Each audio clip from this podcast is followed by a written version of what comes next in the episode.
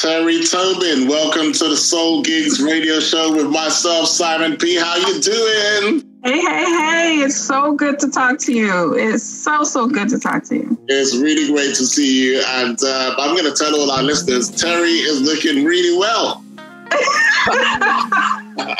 oh my gosh. Well, you know, I had to put a little lip gloss on, you know. She's, she's blushing she's blushing now, but you guys won't be able to oh my gosh. Can you give us some insight? I want to take you all the way back to the beginning of your career. And funnily enough, yes. before we worked together in, gosh, uh, was it 2016? Yeah, yeah. Together in 2016, I didn't really get the opportunity to sort of delve right back into your history, to be fair. So, right. doing some background reading on you prior to, to this interview, you grew up in, in Mesa, Arizona, and I understand that you got your singing craft like many before you in the church. That's right. That's right. Granny would not have it any other way. tell, tell us a bit about those formative years growing up where you were.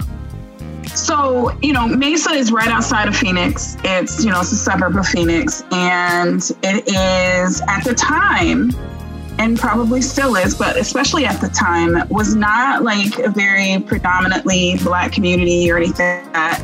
But of course, my family was here. They migrated from Mississippi and made a home here. So the interesting thing is, radio for us here in Arizona was basically classic rock easy listening, you know, that whole thing. So if it wasn't for the fact that, you know, when I was in church, of course, I got my background there, but if it wasn't for like my mom sharing, you know, her music collection and all of her albums and everything, you know, I would not have been exposed to the soul music that really truly just right. just was in my heart. You know what I mean? And so I was an only child at the time. So if I was, you know, was doing anything, that's what I did. I, I sat and listened to the albums and, you know, anything from, you know, I always talk about Donny Hathaway because he's my my all-time favorite. And if you know of course my song free i talk about him. Yeah. And um, if you look on the back of that love infinity record that's what i wanted to also depict was me as a little girl listening to albums Stevie Wonder and New Birth and every soul soul artist you can imagine. I listened to them and so that's kind of where I got my I won't say that's where I got my soul from, but I guess that's where I got my soul from because in the car all we heard was, you know, classic rock. Right. And I still have an appreciation for it, but where I got my juice was at home. Definitely at home, but in the church. Brilliant. And you attended, I believe it's the university at Washington, D.C., where you were classically trained. Is that right? Yes. So I need to correct you. I went to the Mecca, okay. Howard University. Okay. So, no, Howard um, definitely kind of I grew up there. I, I, really want to say that I grew up there. It was my first time being, you know, away from home.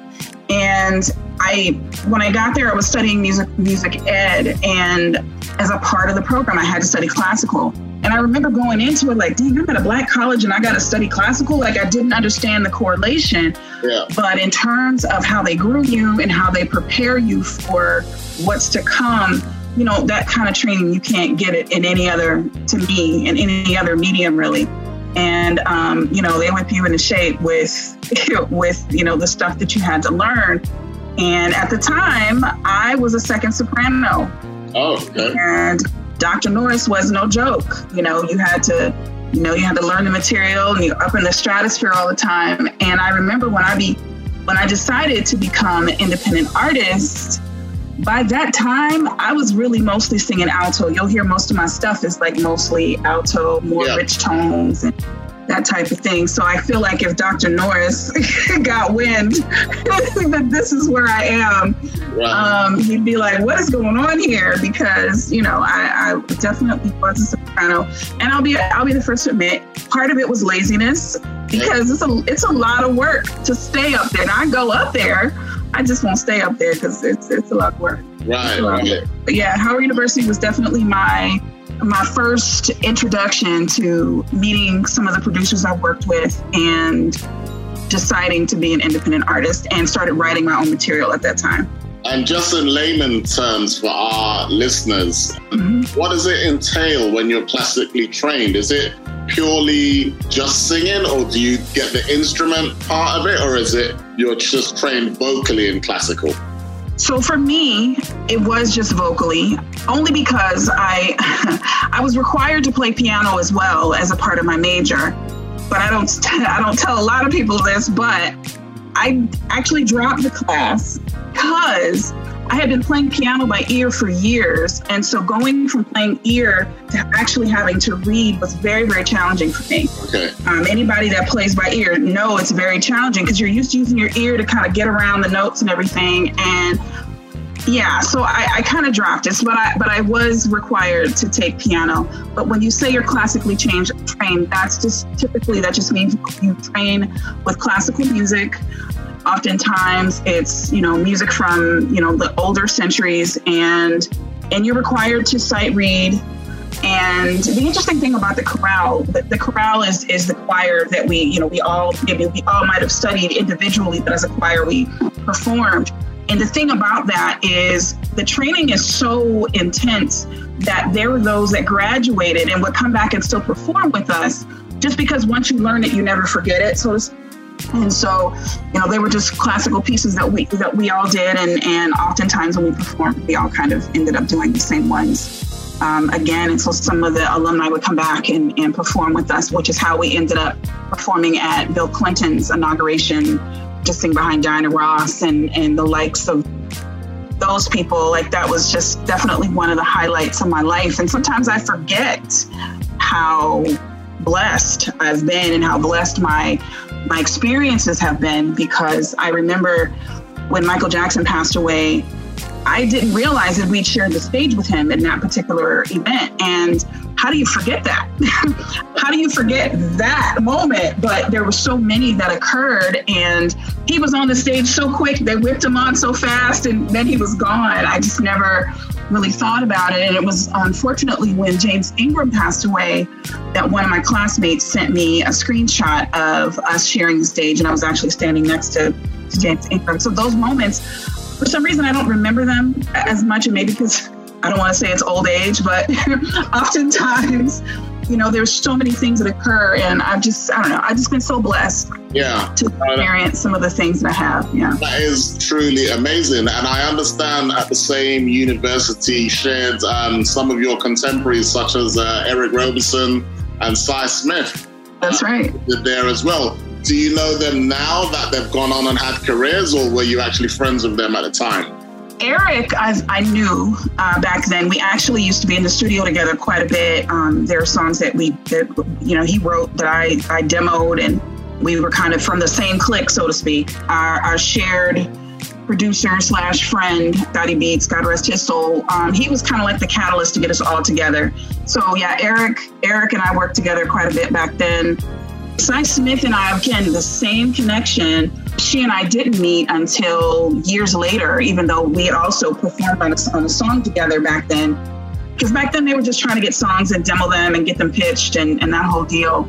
Gino Young also, also, you know, Howardite. And so um, there's just a lot of us that, you know, and I think about it, there's so many different people that were there at that time. Chris Dave, who plays drums for um, Mint Condition. I mean, the list goes on and on and on. And there's so many talented people that were there at that time. And to be honest, when you were there, you felt it. Yeah. You felt the the the power that was there. And I know I couldn't have imagined how how big everybody would be but it was definitely definitely a great time there. Yeah, yeah. Now you actually went through a time, and um, I'm more than happy for you to correct me if I get it wrong. Okay, okay. but you were signed at a point. Were you with a group called Simply Raw? Yes. So I was 17 at the time. Um, my first deal was through through that. Uh, that experience. Simply Raw were my girls. I was the only singer in the group, and we were like a R&B hip hop group. And the label was actually put together by one of the former members of Run DMC. Okay. And you know, it was kind of a friend of a friend type situation. Uh, but unfortunately, one of the people that they left in charge to to handle the business. Didn't necessarily handle the business like they should have. And it was right around the time I was about to graduate from high school. They told me not to go to college right away because we were going to be in the studio. We're going to do all these things that never happened. Anyway, so I'm still friends with the girls, but my lesson from that though was I was 17. I signed my own contract.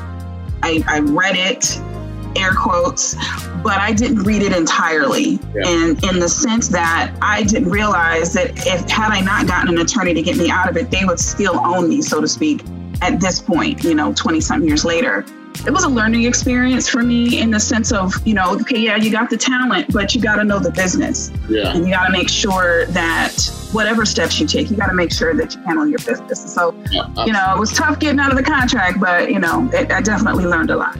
And what, if any, advice would you give to any young and up and comers that may be presented in that similar situation of being offered sure. and contracts and, and things like absolutely that. what what would you do if you what would you do differently if you had that opportunity again definitely you know again getting back to the business aspect of it i get people ask me all the time either about their relatives that are getting into the business and i think it's great when you have a god-given talent but in order to nurture that and in order to to have the foundation for that talent, you definitely have to get the business sense. And if that means going to college and getting a business degree, that means if you decide you want to go into law so that you can know what you're reading. Yeah. Um, those are those are the key key things because oftentimes we get excited that people actually believe in you or they say they believe in you and they you know they they're they said oh we're gonna have this platinum you're gonna be a platinum artist and all these different things, but without that business foundation and then also obviously copyright your material making sure that you are doing everything that you can to protect your craft and protect your the music that you create.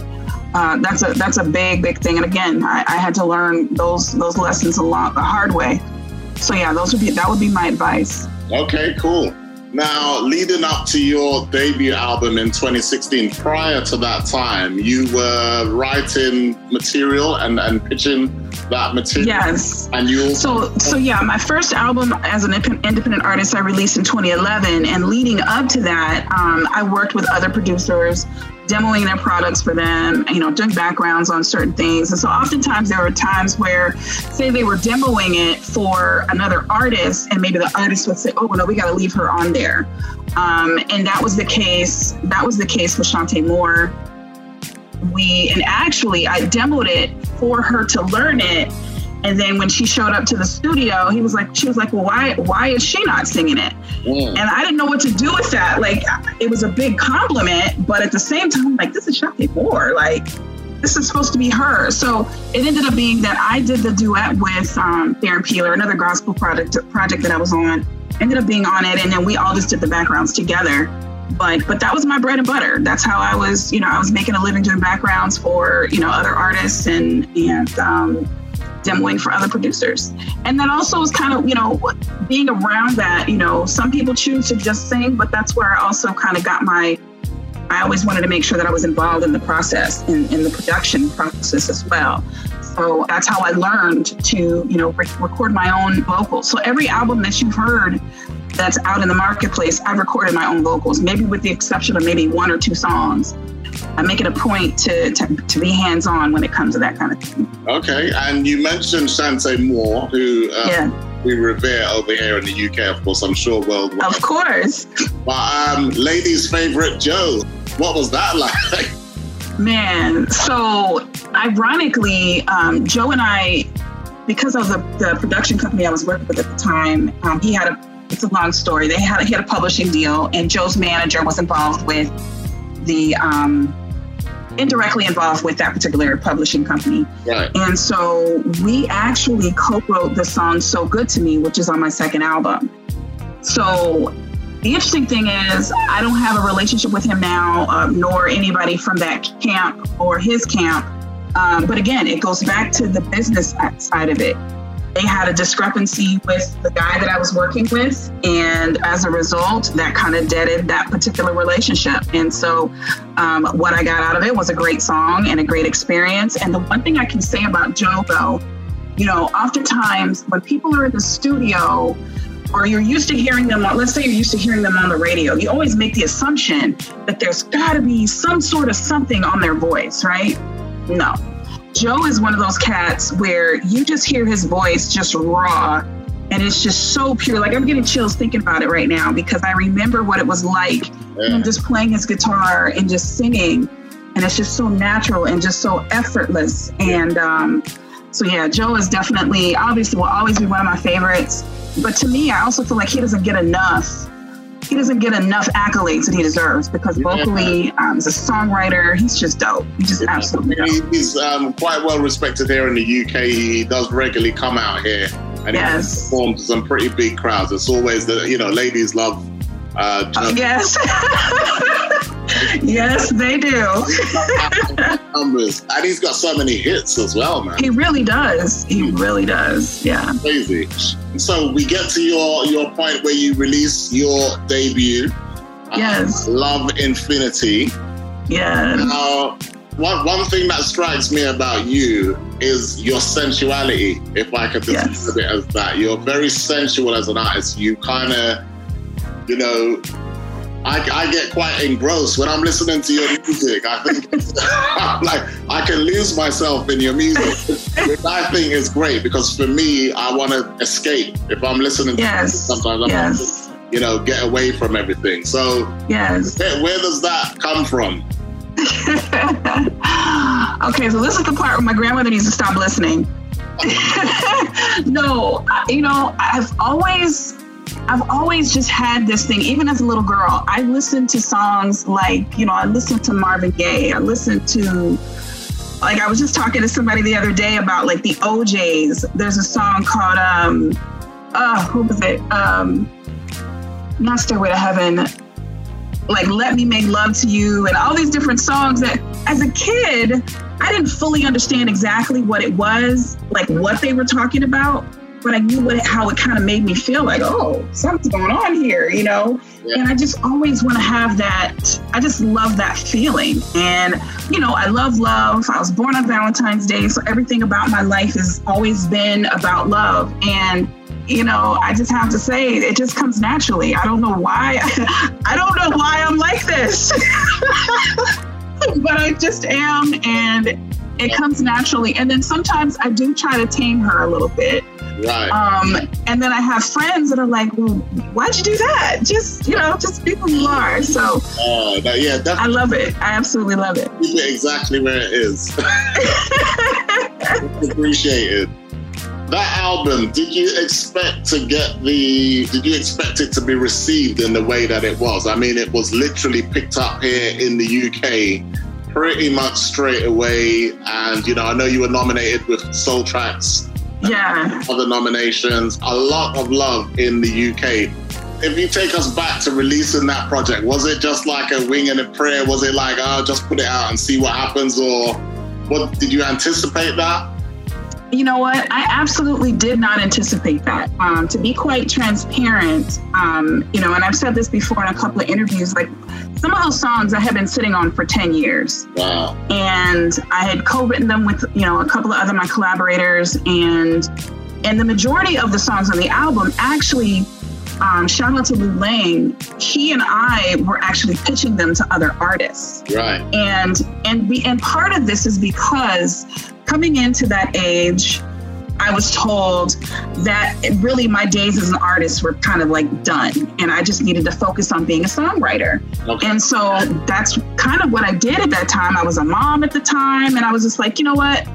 I'm just going to focus on doing that. But then when I we pitched them to a couple of artists, like Free, I don't know if I've ever said this publicly, but Free, we had pitched it to Angie Stone. And there was a couple of other songs that we pitched to her, and we were like with her in mind. And you know, her people passed. Now, granted, her people could be, it could have been a security guard It was like, nah, we're not even going to listen to it, or we don't even know whether she ever ever heard it. But when we kept finding all these roadblocks, it was like, wait a minute, maybe, maybe I just need to put it out myself, you know? And and that's where you insert Darla Tobin Blakes because she was like, you know, well, what are you waiting for? Just do it, you know, just do it. And so when I released it, I honestly felt like, well, maybe you know, if anything, maybe my family will support it. Maybe, you know, I honestly did not think that it would do what it did. And so when the UK and and oh the other the other piece of that is this is we're still in the CD era, but mostly everything's going digital. So I just released it digitally, thinking, okay, well I'll just put it out there. And really, it was for the sake of completion. Like right. I just wanted it to finish it yeah. so that I could move on to the next thing, whatever that was going to be. Yeah. And then here you guys came knocking. And it was just, it was mind blowing, absolutely mind blowing. Like to this day, I still, like, I have so much love for the UK listeners of the UK, um, you know, DJs and, and presenters because had it not been for you guys, I don't know that I would still continue to do music because I, again, I just put it out because I wanted to say I did it. And so for it to have made the impact that it has, and then even still having released, like I'm working on my fifth project now, having released albums since, if someone had told me back then that that's where I'd be with this, I don't know that I would have believed it because I, I wasn't really certain that as an artist I would be received. It's a really great album, and even you know, I still revisit that album to this day because there's so Do you? sensual tracks on there. so, and you know what's so funny? what's so funny that you say that I'm sensual. Like I don't necessarily go into stuff and say, "Oh, I'm going to write a sensual song today." The other female artist that has that same sort of sensuality, in my opinion, as Jill Scott. You know, yes, so yes, you're in good company. yes, no, I'm I'm honored to be mentioned alongside her. Absolutely, because I, I love Jill Scott and feel like you know, if, if for nothing else, you know, the other piece of this is, you know, being a, a thick woman, a curvy woman, oftentimes we don't get the we don't get the love that I think we deserve. Okay, yeah. And this is also kind of my way of making you remember that not only do we deserve it, but you know, we're here and we're not going anywhere. You know what I'm saying? That, that sounds really good. Now, it wasn't long after that debut, and you've done a Christmas EP. What was the thinking behind that? You know what? to, to be honest, I think I was losing my mind at that point. I literally did that project in two weeks, and my poor producer at the time, shout out to Kevin Aaron, like it was just an honestly an idea that I decided I wanted to do, and we just did it in two weeks and we put it out. And part of it was I felt like you know at the time, I don't think I recognized how many people had Christmas projects, but I just kind of wanted to do some of my favorite songs. One of them was in kind of tribute to my grandmother because, you know, her favorite song was Oh Holy Night, and I always sing it every holiday at her request, you know what I mean? So it was just kind of one of those things where I just, you know what, hey, let's do this thing, you know? And so now every year, I'm, you know, I'm able to to say, okay, yeah, check out my Christmas project. Like, cool. Do I do that? Not long after that, you came up with your third project, So Good yes, to Me. So good and to me. I understand this was a dedication to fans. So what was it was in behind that? Was it what, what was the thinking behind that? So the thinking behind it was just that, like I said, my mind was so blown from from Love Infinity, and I just felt like the the supporters of my music and my craft had been so good to me that was essentially why I named it that. And then also the song was so good to me as the song I did with Joe.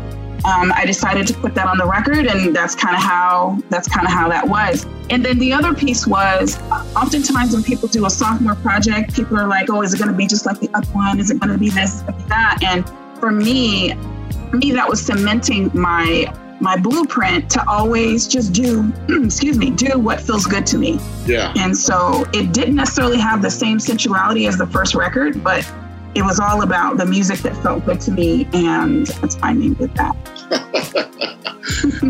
Great album again, and you know your final uh, album, Truth Is.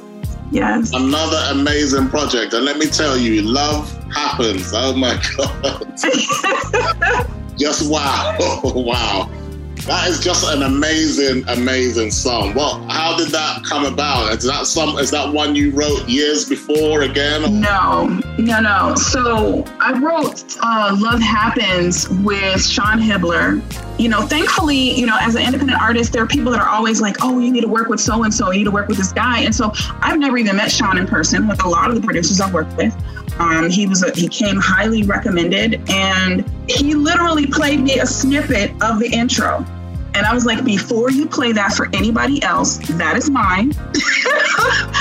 I don't want anybody else to touch it. Don't let anybody else hear it. I want it. And it's kind of one of those things where I literally, it doesn't happen to me all the time, but like when I hear a track, I immediately, the lyrics, the melody, everything, everything just came. And and I, I, don't know like it's it is it is one of my favorites. It's hard for me to say that i have a favorite but it's definitely one of my favorites. And it's a sentiment that i believe. I, I believe it wholeheartedly that love love does happen. It's an amazing amazing song. You know when i when i listen to that excuse me i just imagine it being played with an orchestra that's what it. Oh, that would be. Oh, that would be so dope. Comes to my mind, just like oh. Yes, from your mouth to God's ears, it's it's yeah. gonna happen. It's gonna it's happen. Gonna happen. Exactly. Because ironically, I want to. I would love to be able to set my music and play with an orchestra. Yeah. That is one of my dreams because um, I do just like with Make Beautiful. Make Beautiful initially had this really big string arrangement and I feel like it got kind of lost in the radio edit, so to speak. And I'm like, man, if we can do that whole album with a real orchestra, oh my God, it would be so, it would be so amazing. I can envisage like strings and everything. Yes. Uh, just, it's just got that feel to it. And now all it's missing is maybe maybe a remix with you singing like the second verse. Is, is that is that what I'm hearing? No, I cannot sing to save my. I'm not gonna spoil that track. No way. Another great track from that album, though, "Shine," and breaking the oh. of the slower songs, more up tempo, similar, yeah. similar in tempo to "Free." Another yes. amazing track from that album. Yes, yes, that song was. Um, I I met some guys, um, Dominic uh, White from um, I believe he's from Connect. No, he, is he from? No, he's from Virginia and then the Kurt Kurt um, Hoffler, who did the the um, engineering on it. Um, he's from Connecticut, and again, it was another one thing. We met online, we started talking, played the track for me. Ironically, um, I had written the lyrics and the melody to that song prior to hearing that track. Written it and actually did another version. I don't know if you've heard of it with a guy from Portugal. And I wrote the lyrics and melody without a track initially and to just a little bit of transparency, I wrote it and I was like in a really, really dark place in my life. Right. And it was just one of those things where I was trying to minister to myself, like, you know, oh, we're gonna get through this. it's a little, it's a little dark right now, but you know, we're gonna get through this. And so it was kind of it was it was you know it was therapy for me but it was also a means for me to kind of you know uplift my own spirits and hopefully you know lift someone else's like that was that was my goal that was my goal. It definitely did that now what does bringing you up to present yes in licking our lips in anticipation of new music from Terry Tobin when can we expect something from you even a single give us give us I know I know so I did not. So this next album is called Forever. Okay. And I didn't anticipate it taking this long. I didn't think it was going to take forever for me to finish. and but part of that, you know, life happened, and then you know, just so the pandemic happened. So many different things have happened over time, and I'm like, yo, like, what is going on? Like, back in 2018, equipment got destroyed um, it set me back a bit. So I was just like, okay, is this telling me like I need to quit? Like, what is going on? And there were times I really didn't think I was going to come back to this, ever come back to doing music again. But I'm back in the studio. I am revamping my studio right now. I did release a couple of singles, you know, over time, thinking this would tie people over. I released Heaven. Um, I released Smile Again. And then over during the pandemic, of course, when we were uh, literally just trying to find ways to, to make money, I released this um, mixtape that I had been sitting on for a while. So I released that in May, and that's only available on Bandcamp. And it really is anybody that's like a, a true Terry Tobin fan that just wants to hear a different side of me there's a couple of new songs on there for other people to, to check out. But as far as uh, when the new album is coming out, I haven't told anybody, I haven't told anybody this, guys, it's an exclusive.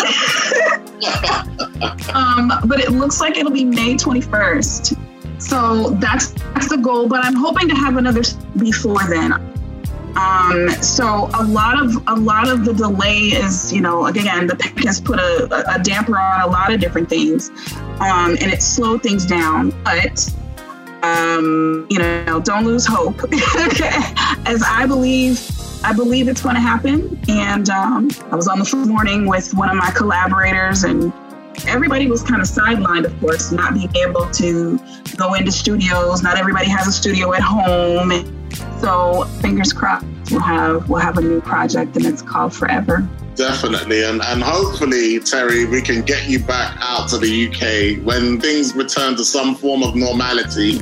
Yes. But I'm very much looking forward to working with you again. Yes, absolutely. I'm looking forward to that too once the album is done and and we get the the high sign that is appropriate, we will definitely uh, be glad to come back and. Uh, and do some more songs. Definitely. Now, Terry, and I don't mind if you decline, that's perfectly fine. I've never asked any sure. artists I've interviewed so far. But because we've okay. been so long for new music, could you give us a few bars? Would a few bars? Yeah. could you give us some? Um, you want something? Few bars of something new? And, no, it doesn't have to be. Any anything. So if you had to pick, if you had to pick a song, what would it be? Well, of course, I would say "Love Happens." Let me see if I remember my own song. Um, but any any song, Terry, it doesn't honestly, it doesn't have to be that one. Okay. Um, like you know, you put me on the spot like this. I got it's got to be good. You know what I mean? Like, you know, saying birthday to you, you know, I was prepared for that, but I, you know, I gotta, I gotta, um, mommy used to say, there are three things that you can't run from. True love and Texas. Yeah. This love's a power of its own.